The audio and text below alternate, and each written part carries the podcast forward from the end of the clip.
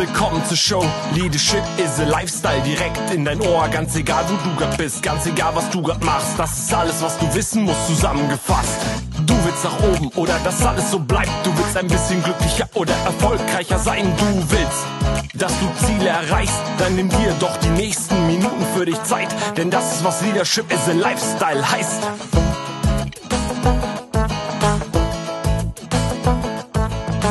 Enttäuschungen sind unerfüllte Erwartungen. Andre Hepburn hat mal gesagt, ich habe so viel mehr vom Leben bekommen, als ich mir je erträumt hätte. Keine großen Enttäuschungen oder unerfüllte Hoffnungen. Ich habe nicht so viel erwartet und deshalb bin ich die am wenigsten verbitterte Frau, die ich kenne. Vielleicht geht es dir auch so, wenn du etwas erwartest, wenn du von einem Menschen etwas erwartest, von einem Projekt oder von einem Kunden und es wird nicht erfüllt, bist du enttäuscht. Und je höher deine Erwartenshaltung ist, ja, desto mehr Anstrengung und Stress hat ja dein Gegenüber, deine Erwartungen zu erfüllen. Es gibt aber auch Situationen, ja, wo Menschen Erwartenshaltungen wecken. Ich nehme hier mal das Beispiel im Bewerbungsprozess. Wir bekommen so oft zum Beispiel Bewerbungen mit richtig guten Fotos, wunderschönen Fotos, wunderschönen Menschen drauf. Ja, wenn wir dann diese Menschen zum Gespräch einladen, stellen wir fest, hm, zwischen dem Foto und dem Menschen gibt es wenig Gemeinsamkeiten.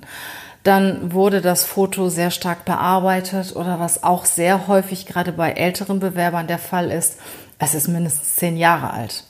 So, und äh, dann bist du natürlich zum ersten Mal enttäuscht.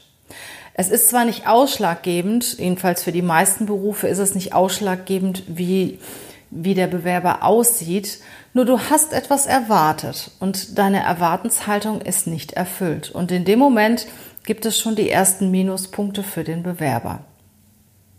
Denn dein Eindruck fällst du in den ersten fünf Sekunden und du hast halt einen anderen Menschen erwartet. Andersrum ist es genauso. Das Bild ist, sagen wir mal, normal, nicht besonders gut, ist ein Bewerbungsfoto, was ganz okay ist und da kommt der Mensch rein und strahlt Du siehst zwar, es ist die gleiche Person, aber sie wirkt in Natura viel offener, viel sympathischer als auf dem Foto. Und du bist sehr positiv überrascht, was uns auch sehr, sehr häufig passiert. Ja, und dann gibt es zum Beispiel Pluspunkte für den Bewerber, weil die Erwartenshaltung, ja, die ist übererfüllt worden. Das zweite Thema ist, du machst in deinen Unterlagen als Bewerber Angaben, ja, die sehr übertrieben sind. Tätigkeiten, die du angeblich ausgeübt hast und dabei hast du nur zugearbeitet oder mitgewirkt. Und das kommt natürlich im Gespräch raus.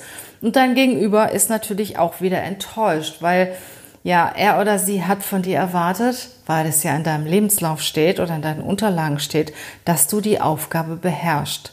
Sehr häufig haben wir das zum Beispiel mit Englischkenntnissen, dass die Bewerber in ihren Unterlagen schreiben, verhandlungssichere Englischkenntnisse.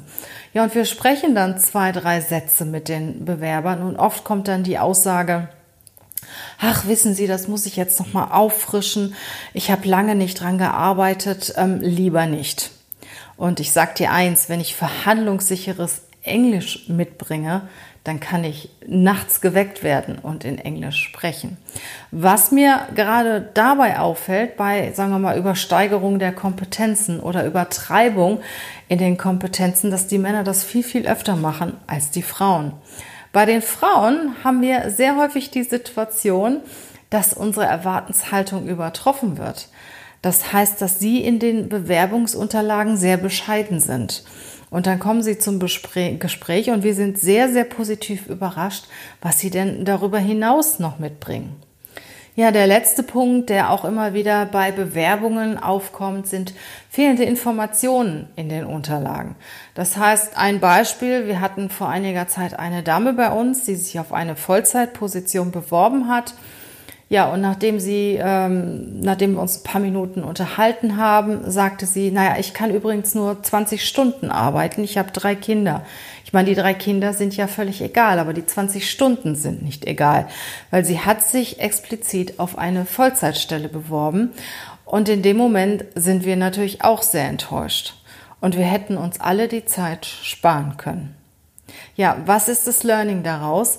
Versuche sich, dich so darzustellen, wie du bist. Und es ist immer noch besser, wenn dein Gegenüber positiv überrascht ist, als dass er enttäuscht ist, weil er etwas ganz anderes erwartet, bekommen hat, was er ursprünglich erwartet hat. Denn Enttäuschungen sind unerfüllte Erwartungen.